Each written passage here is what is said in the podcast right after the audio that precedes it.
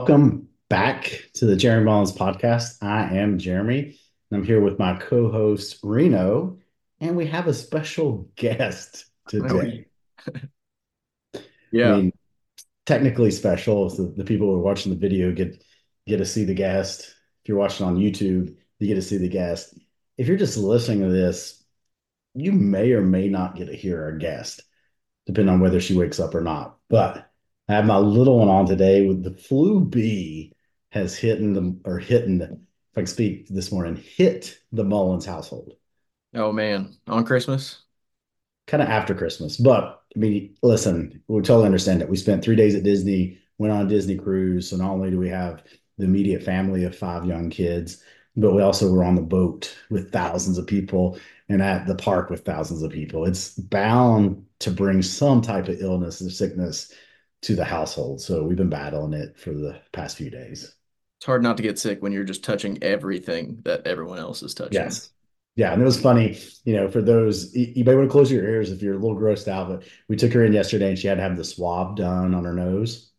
And kids are so neat in the fact of as they learn, like they're watching and they're learning.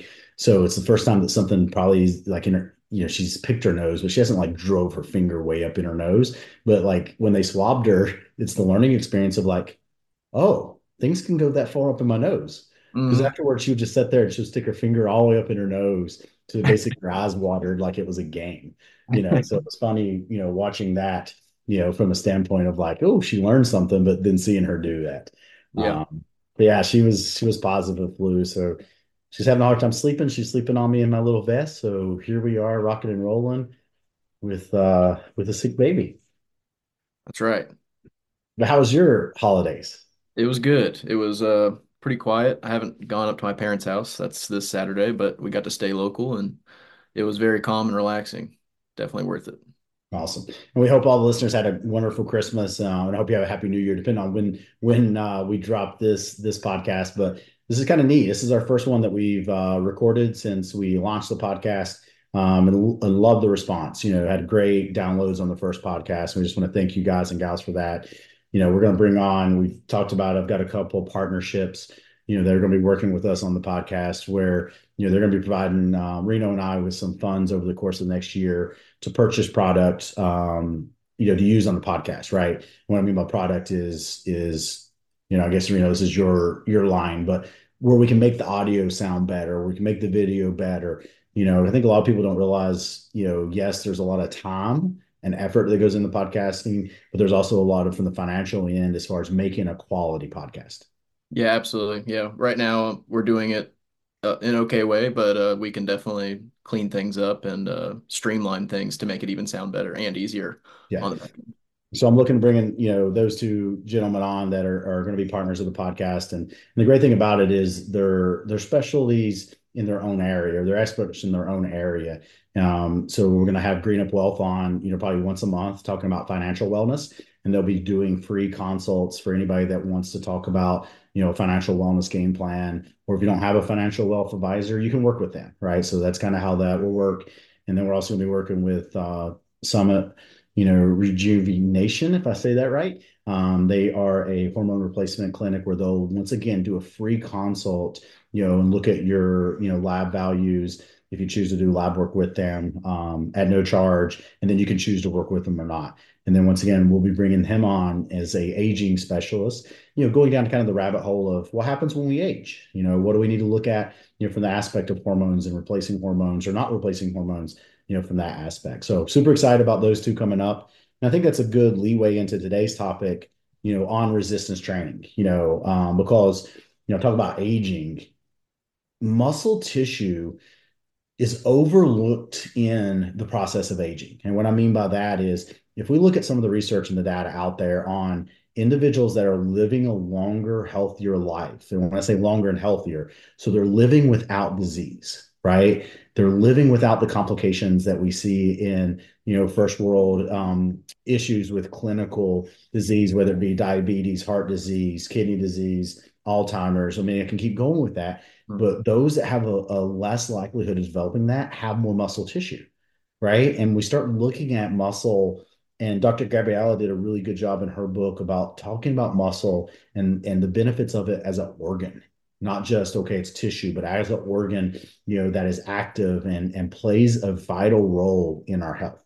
Mm, yeah. And there's a reason when um, you do see um, people go into retirement homes, one of their main, call it um, daily activities is just getting on those like elliptical, sitting elliptical machines just to get some muscle um, growth in there because typically they're at that retirement home because their health has declined. Um, 100%. And that's that's one of the toughest things to see is like someone's in a retirement home, not necessarily because of maybe mental, right? Like they're there, they're sharp as a tack, they can do things, but they cannot physically move themselves around right? Yeah. And that, and that is because of, of lack of muscle tissue and lack of strength. So that is what we're going to primarily focus on in this education today with the resistance training is gearing it more towards why it is important inside of your fat loss journey into your wellness journey. Okay. Um, I'm going to kind of save some of the stuff that goes into more the anti-aging and the benefits long term, you know, for a later um, episode. But today, really focusing on it for maybe some of the new listeners that are coming on, new listeners that are starting their wellness journey, on why resistance training should be the primary modality that is in our routine, right? And I know depending on your age and you know how long you've been in the, the fitness industry or or you know looking at it, a lot of people assume that fat loss comes from just doing a bunch of cardio, right? Yeah. Going out and logging a bunch of miles or doing a bunch of elliptical as you you uh, preluded to, or you know just doing cardio day in and day out, and that's not the case when we really look at you know losing body fat and optimizing body fat composition resistance training should be the primary modality of that routine or of that lifestyle for that individual uh, just uh, travel in general. So, like, whether it be obviously for the military or just travel in general, and you get to go and maybe you're there for a week and you don't get to do that resistance training. I've noticed I do have a standing desk at home, um, and so on and so forth. If you're sitting in a computer lab uh, for a long time, or even just sitting in a conference room for hours, you'll notice I notice that my back starts to really ache if I've not gotten some resistance training in uh, for a significant amount of time. Yeah, 100%. I think, you know, one of the things I want to define is, you know, what is resistance training for the listener, right? And depending on your background, some of you guys and gals may be very comfortable with doing your traditional, you know, weight training. So thinking of like a push, which would be our bench press or our standing press, dumbbell presses, that type of stuff. So talking about pushing or pulling, which would be like a deadlift, pull ups, lat pull downs, you know, squat, um, those being our three biggest things, right? So our push, our pull, our squat. Now I'll wrap carry into that to balance out a you know fitness routine but moving traditional weight that of course is resistance training. But we also have resistance training using machines using bands right? Using body weight. So you know going back to what you just mentioned or you know you know when you're traveling you can use bands and you can use your body weight to do resistance training right? So you know the resistance is coming from in those cases the bands or the, your body weight in order to do those those movements right um, and I always, you know, I just I find it for the general population just to be misunderstood because a lot of people think that if they do resistance training, they're going to get bulky. You know, that's not necessarily the look they want, especially when someone's overweight, right? And I get this, and I always try to think of this when I speak and educate is when someone's 300 350 pounds or, or more you know is okay they're coming from a position that is very hard for a lot of influencers and educators to understand but I always try to think of that and being like, when I say, okay, resistance training, I understand that there's a lot of people out there that you guys have never experienced or been taught how to do proper weight training. So when I say resistance training, please understand that that can be done in multiple different ways. And it's okay to start out with modified push-ups and air squats, you know, and, and doing the basic movements that you would do on a daily basis, and then building up to more advanced routines or the resistance training with dumbbells and barbells. Yeah, don't underestimate the power of just body weight movements. Um, go try to if, even if you're fit, just try to go knock out 100 push-ups in a row and just see how like fatigued you get at 50, 60, 70. It's crazy. 100%. I do it with my truck drivers a lot of times. We do days, right? So instead of having them do like certain routines, you know, I'll be like, okay, today's a leg day. So every time you stop to fill up with, uh, you know, gas or stop to use the restroom, whatever the case is, you know, do squats or do lunges. And you're just focusing on that throughout the day. You know, in the morning, at night, they do those movements. And the next day might be push ups. They're just trying to create this volume of movements throughout the day when it comes to that resistance training. Um, and not to go into question mode, but can you kind of go into some people that when they're starting their fitness journey, they're like, oh, I need to go to the gym and spend the 45 minutes in total right then and there. I need to spend the hour right then and there. Like, speak to it like it can be two minutes here, five minutes here, five push-ups now, five push-ups in an hour.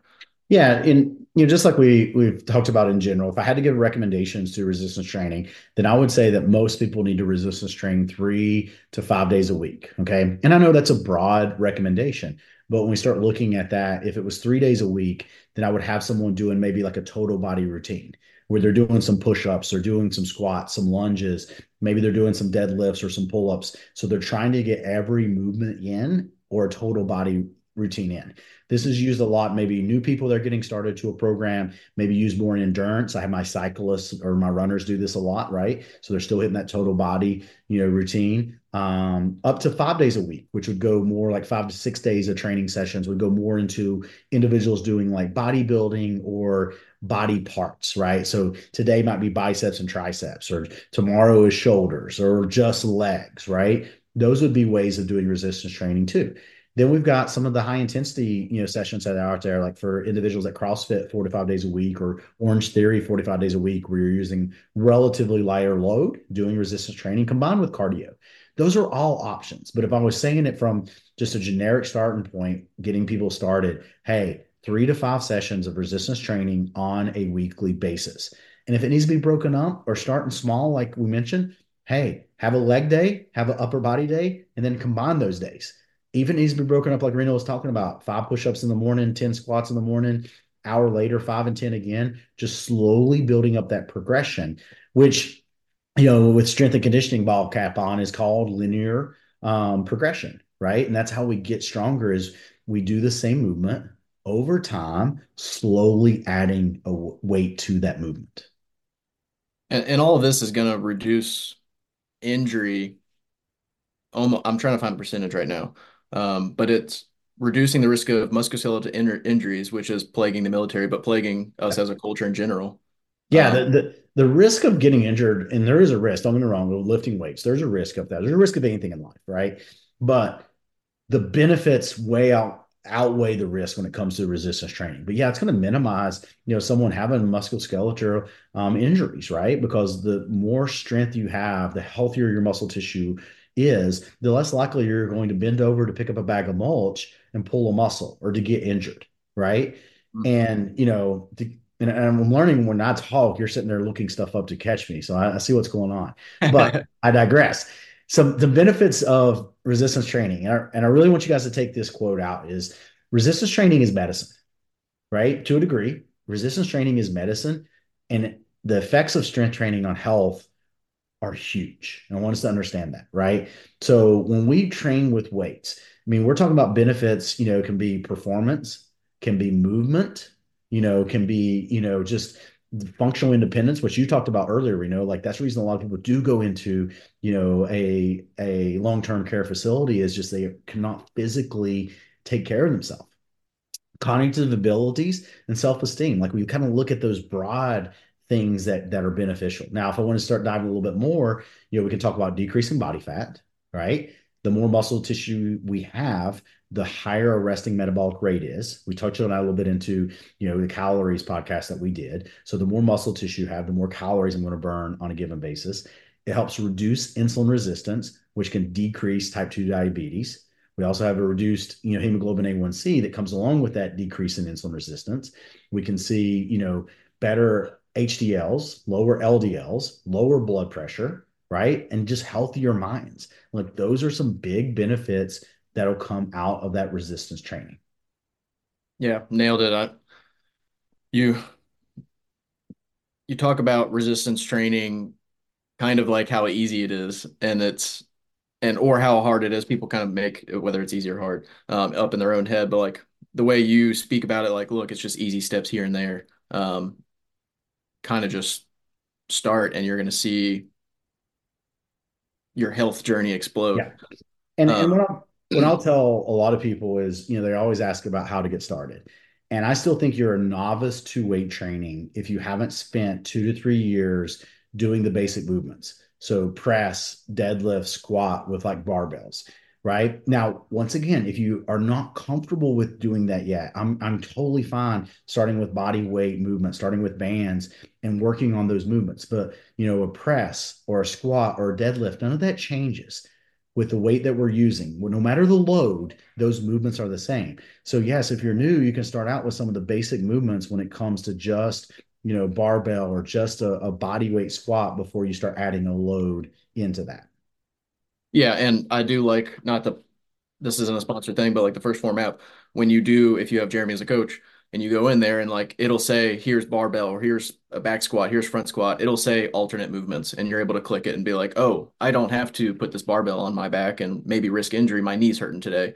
I can do goblet squats. Or I 100%. Do- and and you know, that's one of the things that, you know, with this platform, yes, I want to be the uh, educator, but we're going to bring on Exercise Phys. We're going to bring on some people with a YouTube channel. We're going to grow that to where I can bring on and do some of these movements for beginners, right?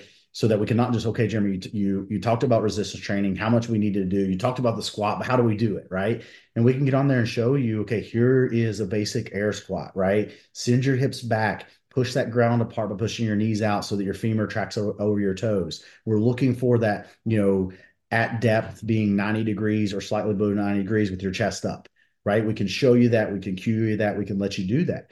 Um, but a great place is, and, and that's where I coach at. And I know we haven't mentioned that yet as we're rolling this out. If you're interested in working with me, you know, one-on-one in coaching, I, I coach in the 1st Phorm platform. Download the 1st Phorm app, add me, you know, via jeremy at firstform.com. That's where I do all my education at. And you can film yourself doing these movements and then I'll critique it.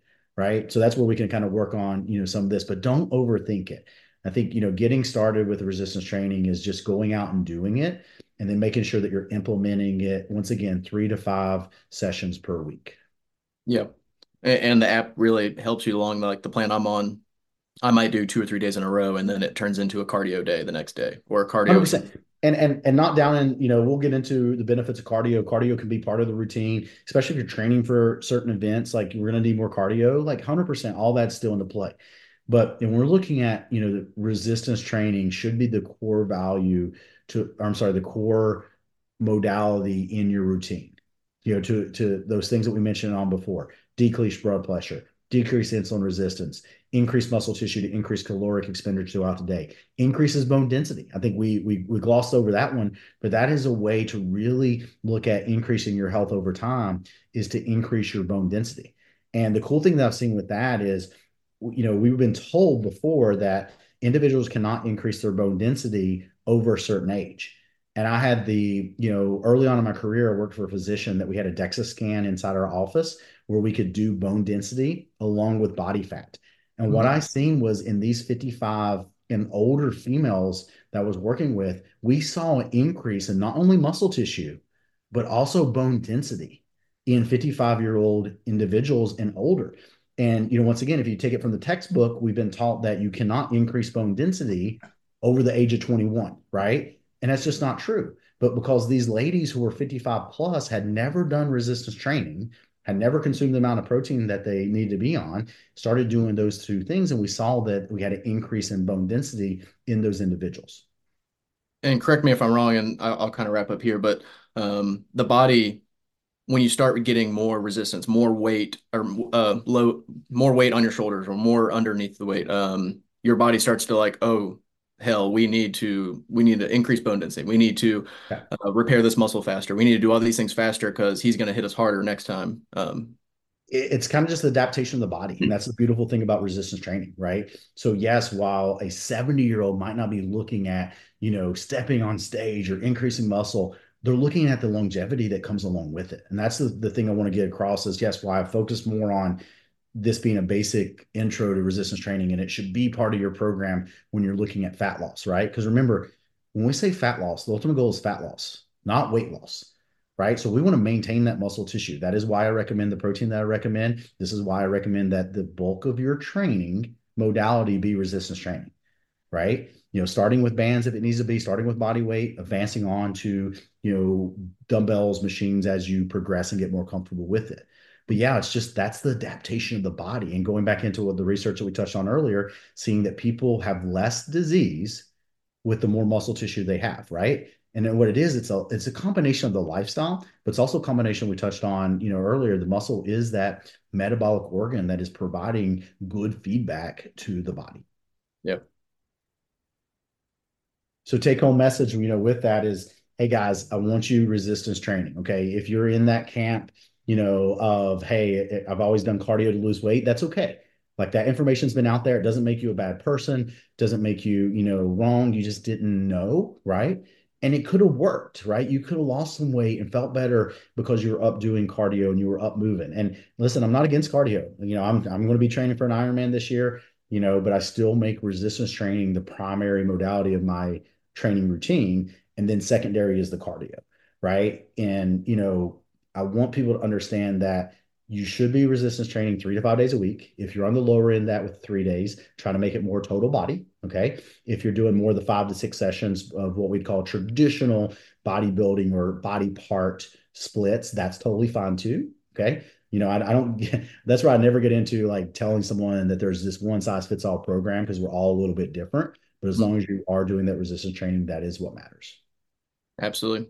And for everyone listening, uh, we have our email uh, in the in the link below. Um, I have Jeremy's uh, 1st Phorm uh, advisor link that you can add him as an advisor. And uh, on every single episode, if you don't mind, whatever platform you're listening on, just uh, give us five star, give us a rating, tell us how we're doing, um, like, share on social media, um, and don't be afraid to ask questions. Uh, we'll have future episodes. Will Jeremy will be able to ask everyone's or answer everyone's questions. Awesome. Appreciate you guys, and we'll talk to you soon. See you.